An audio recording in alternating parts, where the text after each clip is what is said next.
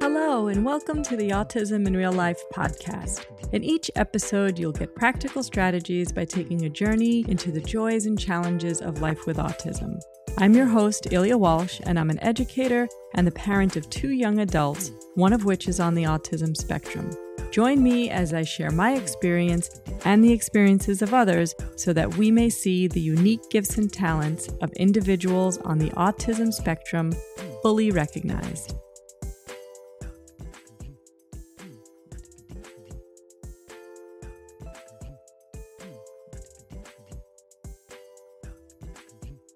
Hello, everyone, and welcome. This is Ilya with the Spectrum Strategy Group, and I welcome you to today's episode. I'm uh, very excited to have Taz Cronby here with me today of Taz Thoughts, and they are an autistic mental health advocate and mindful life coach practitioner. And for those of you who have been listening, I often find some amazing people on LinkedIn and Instagram, and I kind of just follow the kind of work that's being done and i get um, if i find something that is super interesting and super exciting I, I like to try and reach out and so i appreciate uh, you taz spending time with me today to talk a little bit about um, you know i know there's so many things we probably could have talked about but uh, something that particularly struck me was um, you know trauma uh, autistic trauma specifically in the workplace. And so I have been talking about people about employment and autism and, you know, kind of what that looks like, what what are the ways to navigate the workplace and also what some of the challenges are. And I think, you know, something that's often missed is that and I've done some work with trauma before, but that there is a um, you know, there's this definitely this overlap. And so I know you have a lot of information around that. So I'm excited to talk about that. Um, but first, if you could just introduce yourself and give people a little bit of background about what you do and all that kind of fun stuff.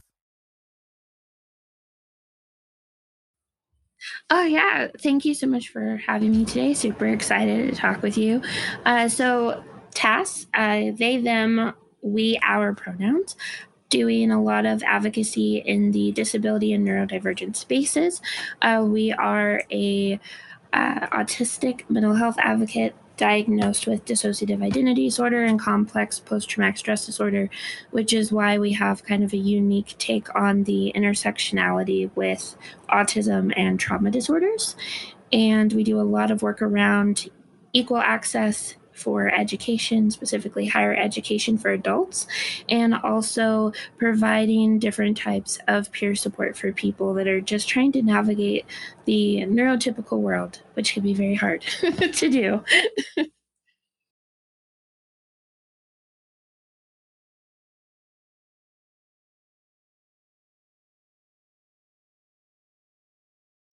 Okay, so let's talk a little bit about this intersectionality piece that you mentioned before.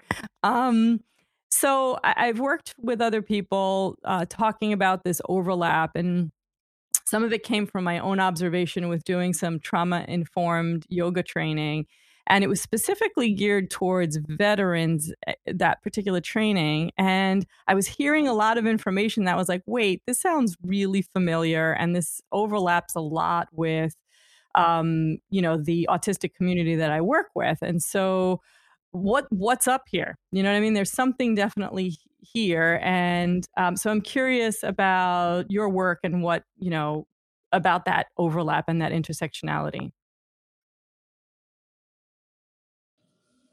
Definitely. You know, that's actually something really common. Uh, a lot of times when people think of trauma, post traumatic stress disorder, they automatically think veterans. It's always associated with the military, but really, it's something that anyone can have. Uh, doesn't mean you have to go to war to have it. It just involves if you have uh, neglect, abuse of any kind, uh, you can have PTSD. There are different types of layers to that. Complex PTSD is the difference in between those is with complex, it means you've had sustained trauma. So, whatever that looks like, it's not just one occurrence happening, it is over a long period of time that you have multiple traumas or the same one happening over and over again. And specifically, being autistic, that can also add another layer with that intersectionality because it is a vulnerable population. So when you're autistic, it really opens you up to predators, honestly, especially if you are in a home environment that has a lot of push to make you a in quotes normal child it can cause a lot of traumas to occur. Uh, it's something that's a sad reality that the autistic community is targeted a lot. And sometimes you grow up in a home that's not open to neurodivergencies in general. So there's a lot of pressure to change your autistic traits and force a certain type of action upon you.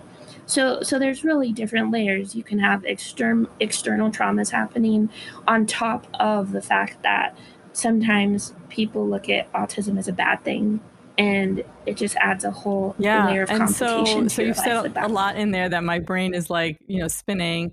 Um, so I want to look at that. I know we're talking about the workplace, but I think where we might be headed is that you know what you experience as you're growing up and through education whether you know it's in your family situation or in you know other outside education um, will then transfer over into the workplace right so um, i'm i'm curious i don't think we've actually talked about this and you you hit on a point where families want their autistic children to be um, you know, we'll put it in quotes again, you know, normal or like the typical children that um, they see, you know, other typical children that they see. Um, so, what does that really look like, right? Because I've talked to some parents who are saying, yes, but there's self injurious behavior and there's, you know, they, they're suffering and I don't want my kid to suffer. I don't want my kid to get bullied and stick out. So, there's like that side. And then there's the other side of, you know, what what I've talked about is we don't want to, you know, chisel away at the square peg to fit a round hole when we want to appreciate the square peg, right? Like that's a whole nother thing. So so can you help us like understand what you what you mean by that? Yeah, definitely. So growing up, I'll just use my personal experience with this. So First of all, when you mentioned self injurious behavior, when you're autistic, you may have a lot of sensory issues. Personally, uh, we are diagnosed with sensory processing disorder. So for us, we actually don't feel pain how you would feel pain. If we're injured, we can have a break, a, a broken bone, we can have a burn, and we won't even notice it it'll be like, oh, I burned my hand. Okay. And that's a sensory issue. So it happens a lot of times in our experience growing up, but also with other people that we know that have children that are autistic, is there's that disconnect between, oh, my my kid is banging their head on a wall. Well, there's a sensory overload happening. It, it's not about this self injurious behavior, it's about the cause.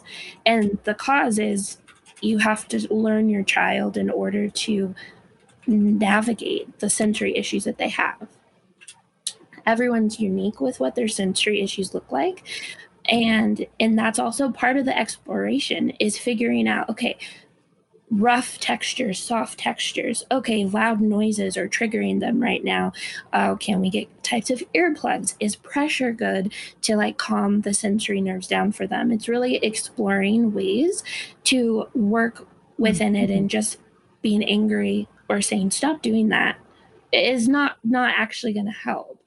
Um, and a lot of times it turns into a forced thing. Uh, when you mentioned parents not wanting their kid to be bullied and wanting their kid to kind of like blend in with their p- neurotypical peers. I'm just going to be blunt. Hate to break it to you. That's not going to happen. that's not a thing. You, you can't really do that. Um, when you're forced to put on a mask and it's called masking when you're you're taught to subdue your natural inclinations of your autistic traits in order to conform to what a neurotypical child looks like it's damaging to you. You can never really be yourself and there's a lot of emphasis put on being like everyone else, mm-hmm. but in reality, yeah, and that I've, does more I've damage also, than good. also spoken with people who say, you know, no matter how much one tries to mask, um, you know, they, you know, you feel different. Other people recognize that you're different, and and in honesty, I mean, honestly, I think everyone is putting on some sort of mask all the time, and we, if we can kind of put some of that down then it allows space for everyone to kind of just be who they are, I think, in my opinion. But yeah. Well, yeah, definitely. And it, there's really different levels to it. And, and that's true. People in their everyday life, you have a mask you put on to go to work, you have a mask you put on to go to school or go out with friends. But when you're autistic, it's really a more intense level that's expected of you because social norms just don't make sense a lot of the time. Uh, personally, it took us until we were 24 years old to be able to make eye contact with somebody and maintain it for longer than 10 minutes because it's uncomfortable.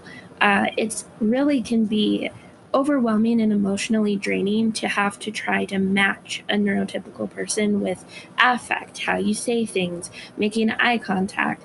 Just sitting and talking with you now, just because it's it's a habit, been masking for so long, it's been pounded into our head.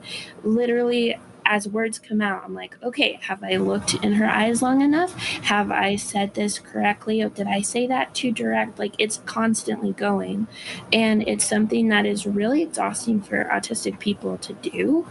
And you're not able to really be yourself authentically because you're putting so much effort yeah, and I also have make other learned that some of that is also um, a trauma response as well. So I I have I I kind of do the same thing. I as I'm speaking and as I'm talking to people, I think about oh did i say that properly or what am i what's the next thing i'm going to say how am i going to say it next and there's sort of this continuous um, uh, what's there's a word for this, but it's sort of like a hypervigilance around what you're saying, how you're saying it. Am I going to fit in? Am I going to upset someone? So it depends, I guess, what your particular layers of uh, of trauma experience are.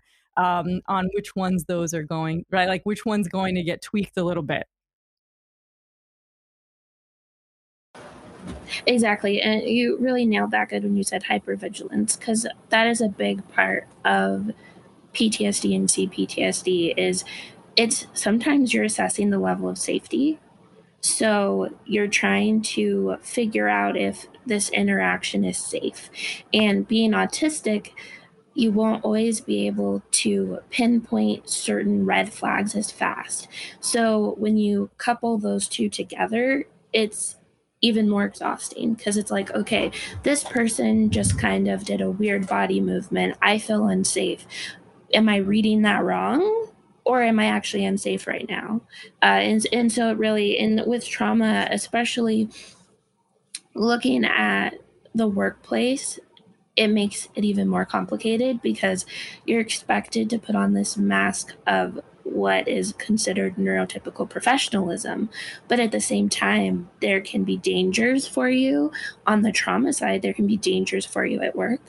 And there's dangers for you because when you're autistic, sometimes, especially if you disclose that, we always disclose that immediately. We're very open about it right up in the mm-hmm. interview. It's like, autistic. Hi, nice to meet you. Like, let's do this but that can also kind of put a target on your face for people that are toxic and people that are not necessarily safe to be around in the workplace and and that can be very hard to deal with especially adding the trauma on it. There's a lot of triggers that can happen at work yeah so i want to talk about that a bit because you hit on something. i actually just did um, an employment panel with three um, three people on the spectrum and um, we were talking about you know this this concept of disclosure was one it was for a, it was for a particular client group but but we were talking about well how much do you disclose? And you know i appreciate you saying that. I i disclose right up front in the interview. Um, some of the feedback that I've been receiving has been saying, no, don't disclose because people will look at you differently. Or, and, and I guess just what you said, right? Like, it's like it can be added, an added layer. And for people who are toxic or who may not understand what that might look like, it can be an unsafe space, and maybe both sides feel a little unsafe because they don't know how to behave, right, or what to do.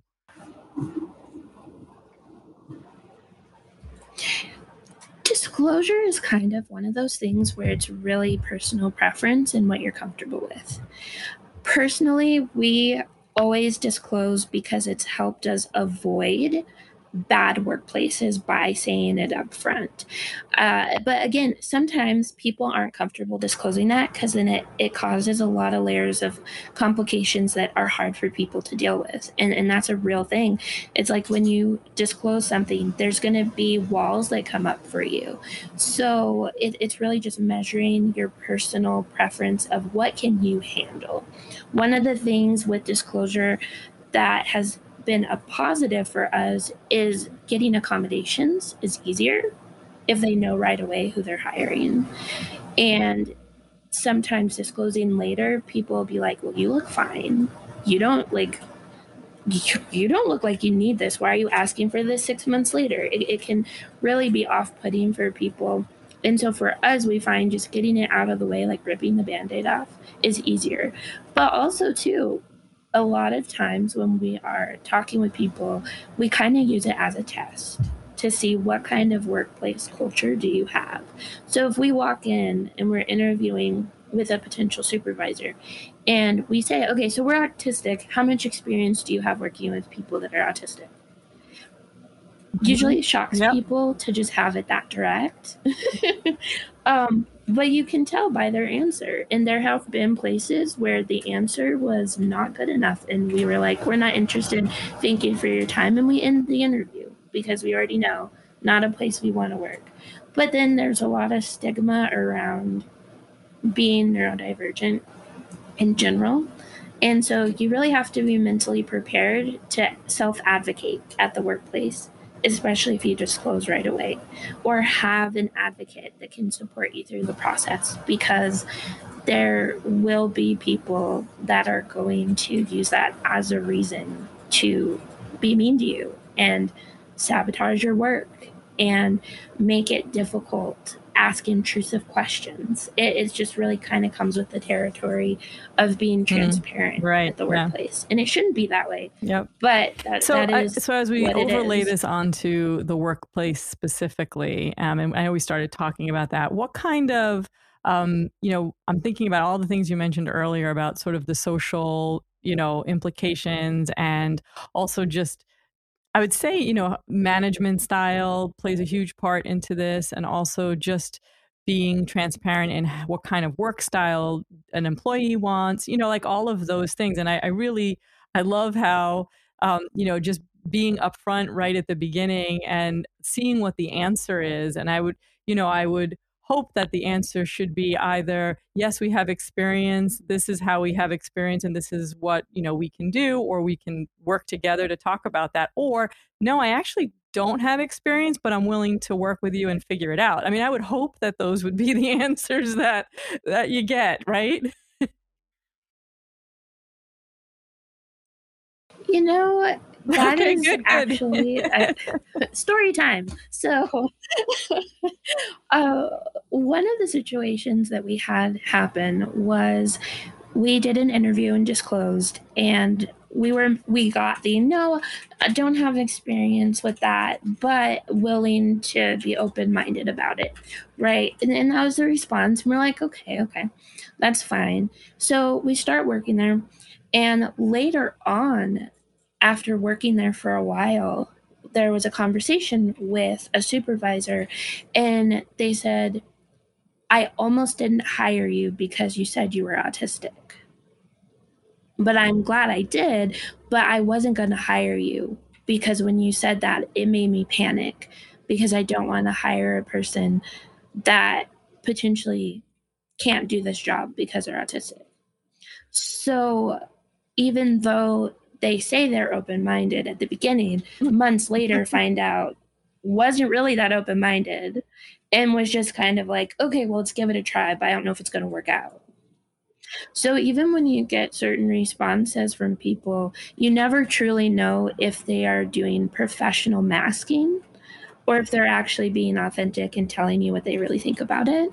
And on the flip side of that, you can also have people that are super excited, like, yes, I want to work with someone neurodivergent, someone that's autistic, let's do this. But then they kind of start to, uh, I call it fangirling. You know, like you have your favorite actor and you're like, oh my God. And people do that when you're autistic. People will do that. They'll be like, oh my God, so tell me everything about being autistic. Or they'll be like, oh, hey, I know this person that's autistic that like lives five states away. Do you know them? It, it, and so it can be an awkward balance. And sometimes it goes that extreme, and other times it goes to people that are sa- sabotaging your work on purpose or using your autism as an excuse to be like, oh, well, they were on this project with me and it didn't get done right. Well, they're the ones that are autistic, so of course it's their fault. And, and so there's really so much stigma around being autistic, and people are honestly just very closed minded and aren't willing to be flexible to learn something different. A lot of your life being autistic is being told that you need to catch up to everyone else but they're right. never told right. to yeah. catch up to and you. so so with that said what can you know I, I know we have a lot of um, educators and we have clinicians that listen in and um, and parents and we've talked a little bit about that but what what can we do to, to kind of help this i know like in the ideal world i i would love to see a workplace that was completely open and managers that you know are open to hearing what everyone has to say and saying look we'll figure it out. We'll work together. I just really like your skill set and i really like what you bring to the table and the other stuff we can figure out. That's how i've always worked but i know that that's not a normal not necessarily a normal paradigm for a lot of places. It also depends on the type of work that's being done. Um, so what can we do to help with that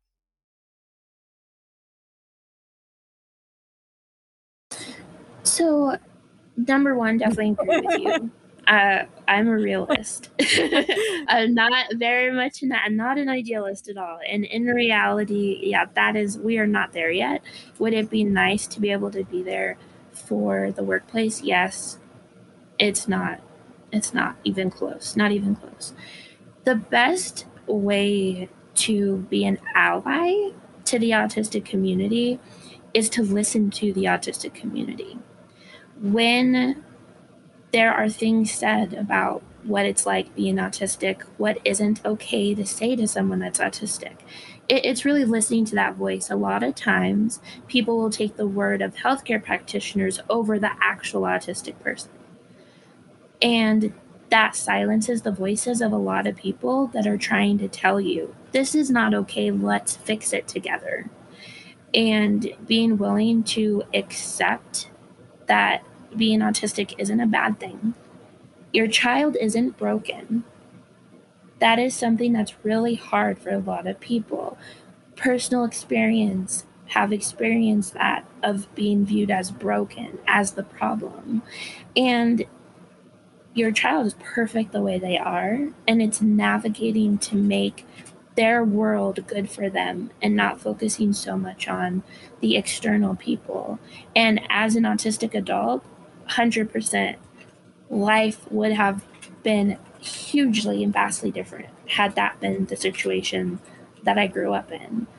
And for healthcare practitioners specifically, it's understanding that yes, you may have the clinical view of this, but there's more involved than just what it says in the DSM. It, it's more than that. And it's being willing to look outside of social norms and realize that someone that's autistic can have the exact same result as a neurotypical person. They might have a different way of doing it, but you're going to get the same thing. You're going to get quality work. You're going to get a student that excels in what they are good at. And you're going to get a child that is happy and is able to thrive because they have. Now, would you say? I mean, I I, I a thousand percent agree with everything that you've just said, um, and it's it's they are conversations that I've had um, both with people and also uh, on you know in the in the podcast. um, I also feel like having those conversations and being open and supportive with family and educators, again, starting much younger, as you said, creates a more uh, more resiliency. I think it creates more independence, more self awareness. Um, and then when you get to a place where you're uh, a young adult and you're going into the workplace or going into other schooling or whatever, you can then ask for those things. Like you can ask for what you need. Um, I, I think. I mean, I don't know. What do you What do you think about that? So asking for what you need again is a little idealistic because you're probably not going to get it without a fight. You're probably not going to get it without a fight. So it, today in today's world, even if you have a supportive family, it's really a, a, a, big piece of the professional spaces and educational spaces are not necessarily going to agree with a supportive environment. So, getting accommodations in education, getting inco- accommodations at work, it's a fight specifically because when you are autistic, people can't just see it. They can't just see that you're autistic. They want to see a cane. They want to see someone in a wheelchair. That is what they connect with accommodations. And so when you have trauma disorders or any other type of neurodivergency, people expect you to not ask. So then when you do, sometimes the first answer you get is no. And you have to jump through a lot of hoops in order to actually get accommodations. In our education, it took us for one I accommodation, it. it took us about six months just just to get one and this is in yeah. higher education which is the is worse than mm-hmm.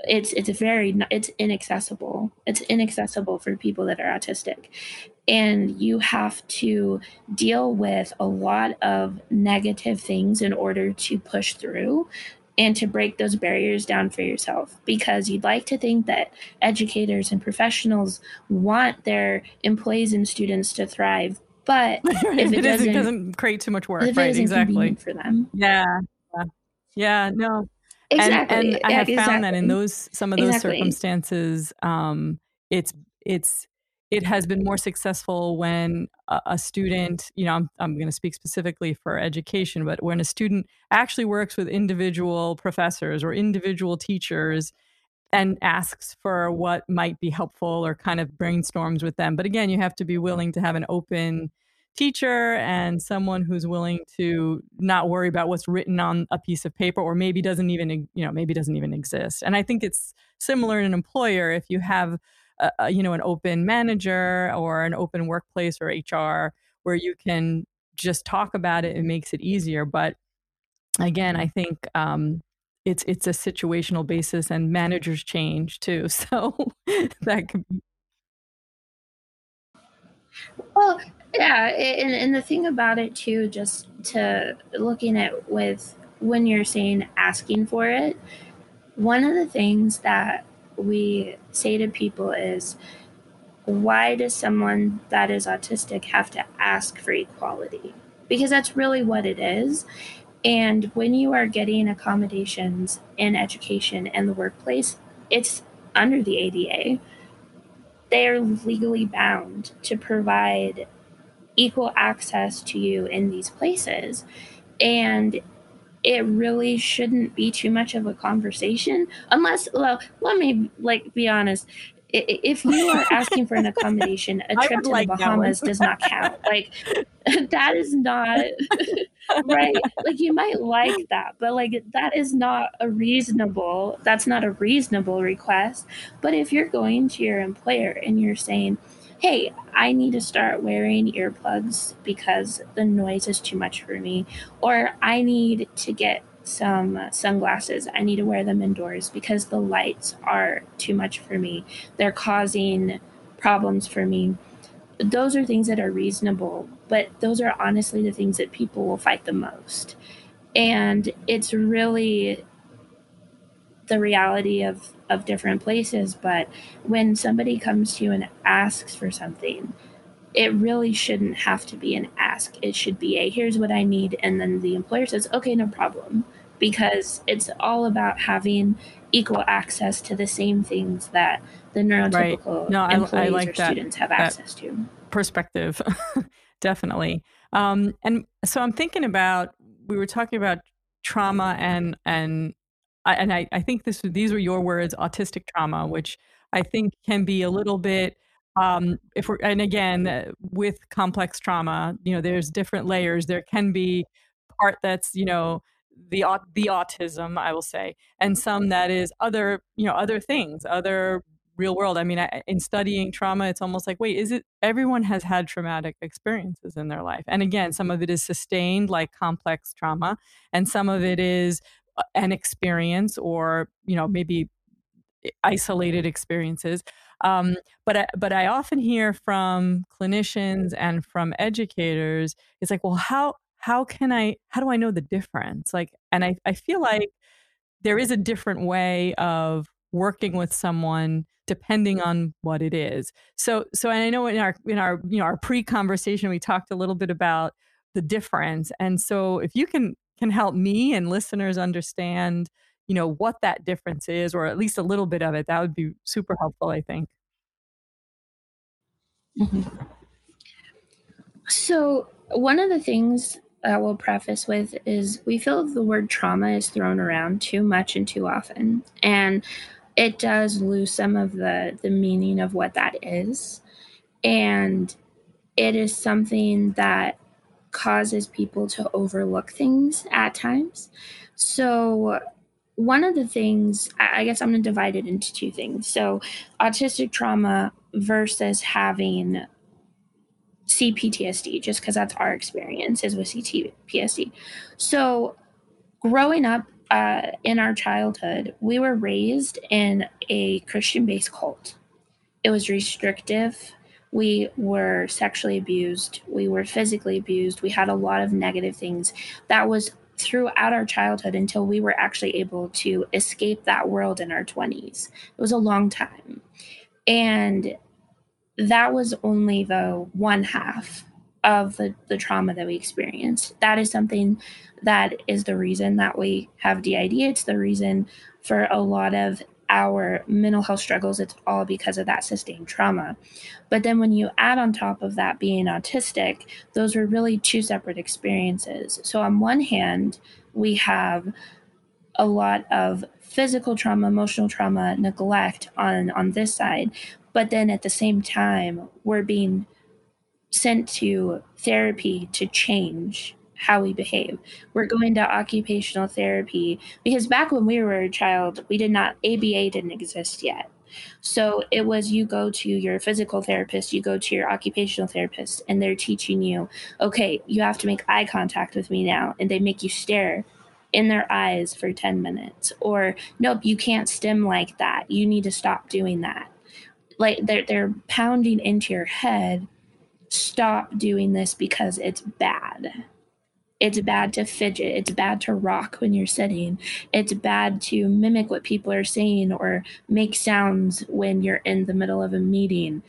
And they're pounding that in your head. So uh, I guess those that would be the best way I would describe the two differences is you will you have the emotional and physical trauma that comes with things like sexual abuse, but then you have them telling you that every single thing about you is wrong everything that comes naturally to you is wrong. No, you can't wear earplugs because you look weird if you do that. Or if you say, uh, one of the experiences for us was we are very sound sensitive. And growing up, that was a problem. So we would say, like, please stop yelling. And the response is, I'm not yelling. You want to hear me yell? And so then they're triggering your sensory issues, which is then completely right. flipping your world upside down.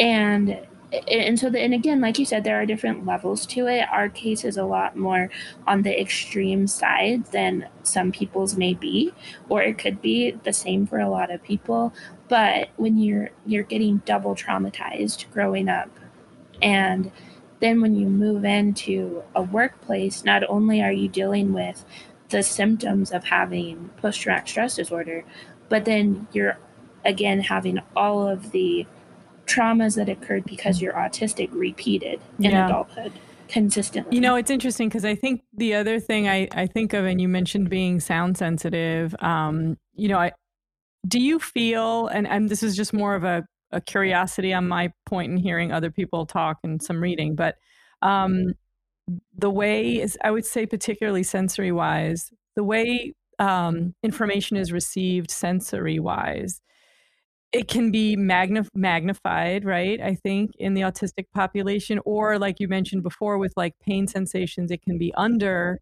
uh, under responsivity to those types of things, which I think I, I feel like that can create its own um, its own traumatic experience, and it is repeated, like you were saying before. So adding to that complexity of always a particular light in in my room or always particular sounds coming from the heating system or something like that.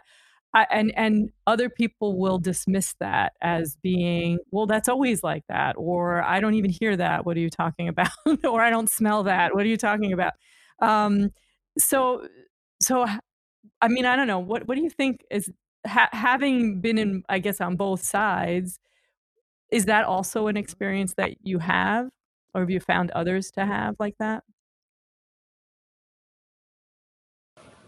Yeah uh, you know sensory processing issues and auditory processing are very common within the autistic community and it'll present differently for everyone like you said some are hyposensitive some are hypersensitive to different things but sound lighting smells that is something like very common. Like uh, I can hear my refrigerator through these. Like I can hear my refrigerator right now. It makes a sound. Whereas someone will be like, "They totally do." By the way, make a sound. what are you talking about? Like, it, and it can, right? Like it, that that electrical humming sound that's just con- continuous, and, and so that is something that people will say, "Oh, you're just being too sensitive." You're just being too sensitive. You just quit being dramatic quit looking for attention, quit trying to make a big deal out of something. And when really it drains you all day long. Uh, previously, when we worked in an in office environment, the biggest thing for sound was being seated next to two different offices. So we were getting sound from two sides at all times. And we started wearing noise canceling earphones. And it was so funny because we had this conversation with the supervisor, and they walked in, and we have like these big shooting range mufflers on, and they're like, they're like, like motioning, like take that off, take those off, and and we're like, no, go ahead, just we talk to us, we can hear you, and they were like, you can hear me through those, and we were, it's like, yeah, better actually because I'm wearing them.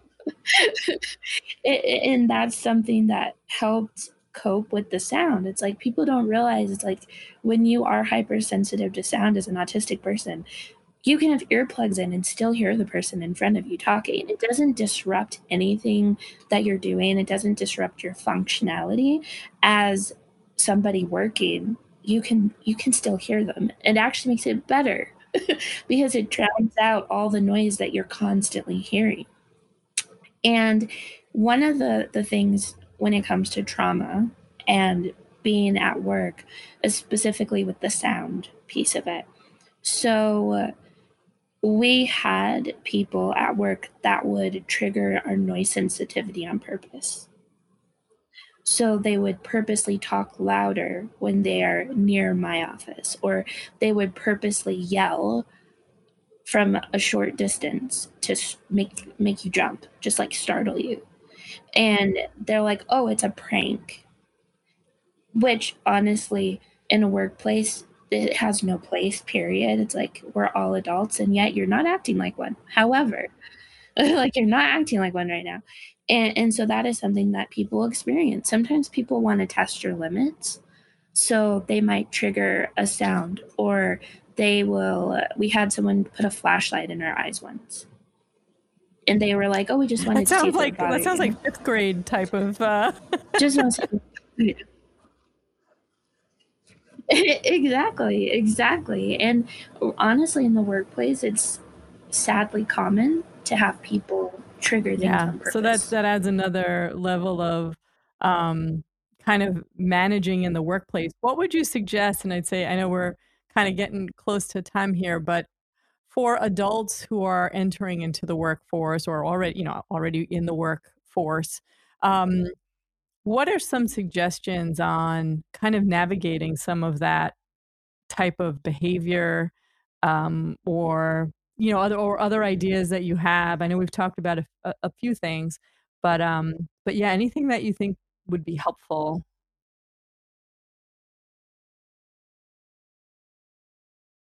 Yeah definitely. I think the biggest thing is don't care if people like you or not don't care if people like you. You don't deserve to be treated that way whatsoever. And just because you are autistic doesn't give them a right to push on your boundaries. And it can be hard to stand up for yourself. And if that is something that you can't do because it's hard and it's scary then find someone that will be an ally and advocate and, and support and support you it is something where sometimes you just have to tell people no. You have to tell people leave my office right now. Walk away please. Just walk away. And that is and it's okay. Sometimes you might have to walk away from a situation because it's overwhelming for you. When it comes down to it your own mental well-being is more important than if you're popular at work. And a lot of times there's a lot of workplace politics. And when you're autistic personally because we're autistic, we just don't play workplace politics.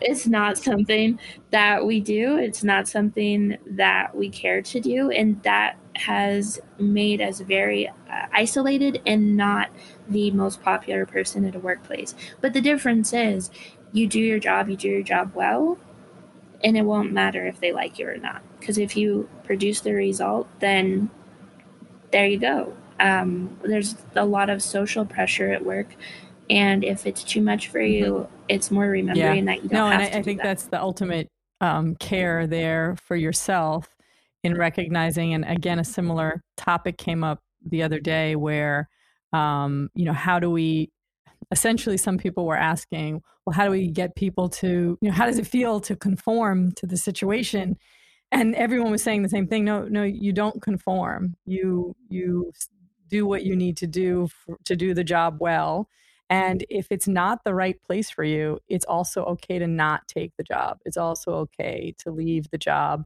Um, even though, and, and that's true for, uh, for most people have trouble walking away from, you know, pay, but, but it is important for your own well-being to know that you have that, that right and that you have that ability to make that choice for yourself, to take care of yourself. Yeah, and in any situation in the workplace, it's something that a lot of social pre decided conformity rules has been put in place saying that like if your boss yells at you you have to accept it or if someone harasses you at work well you just have to accept it. And it's really permeated society in a way that marginalized groups like if you're neurodivergent you're very easy to just be like oh that's just how I'm going to be treated.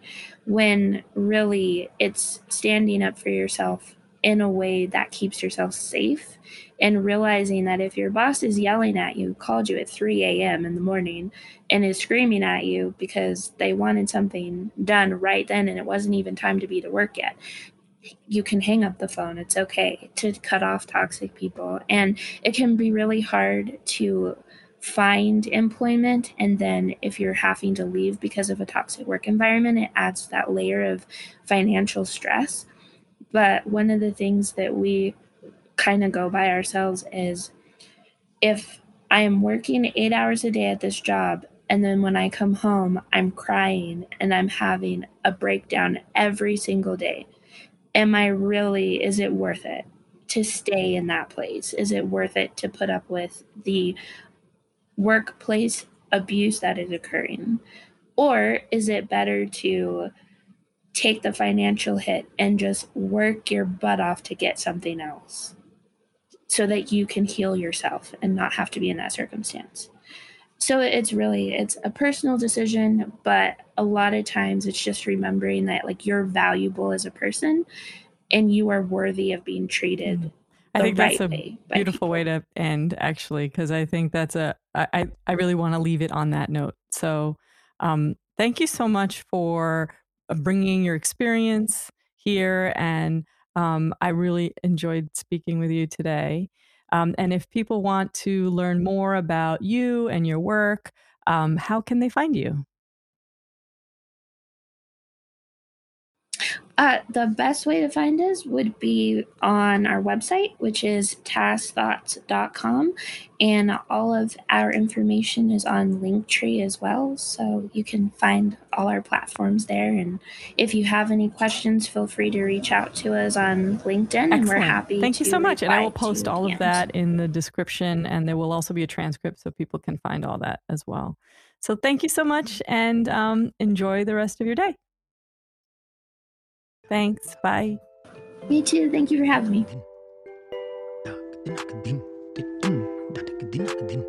Thanks for listening to Autism in Real Life. This is Ilya Walsh, and if you like the show, please hit subscribe so you can get notified each time a new episode is released. I also offer training, consultations, and parent coaching, and would love to help you in any way that I can. You can check out my offerings at thespectrumstrategy.com, and when you join my email list, you can get a code to receive a discount off of an online class or a coaching session. Looking forward to hearing from you. Take care and see you next time.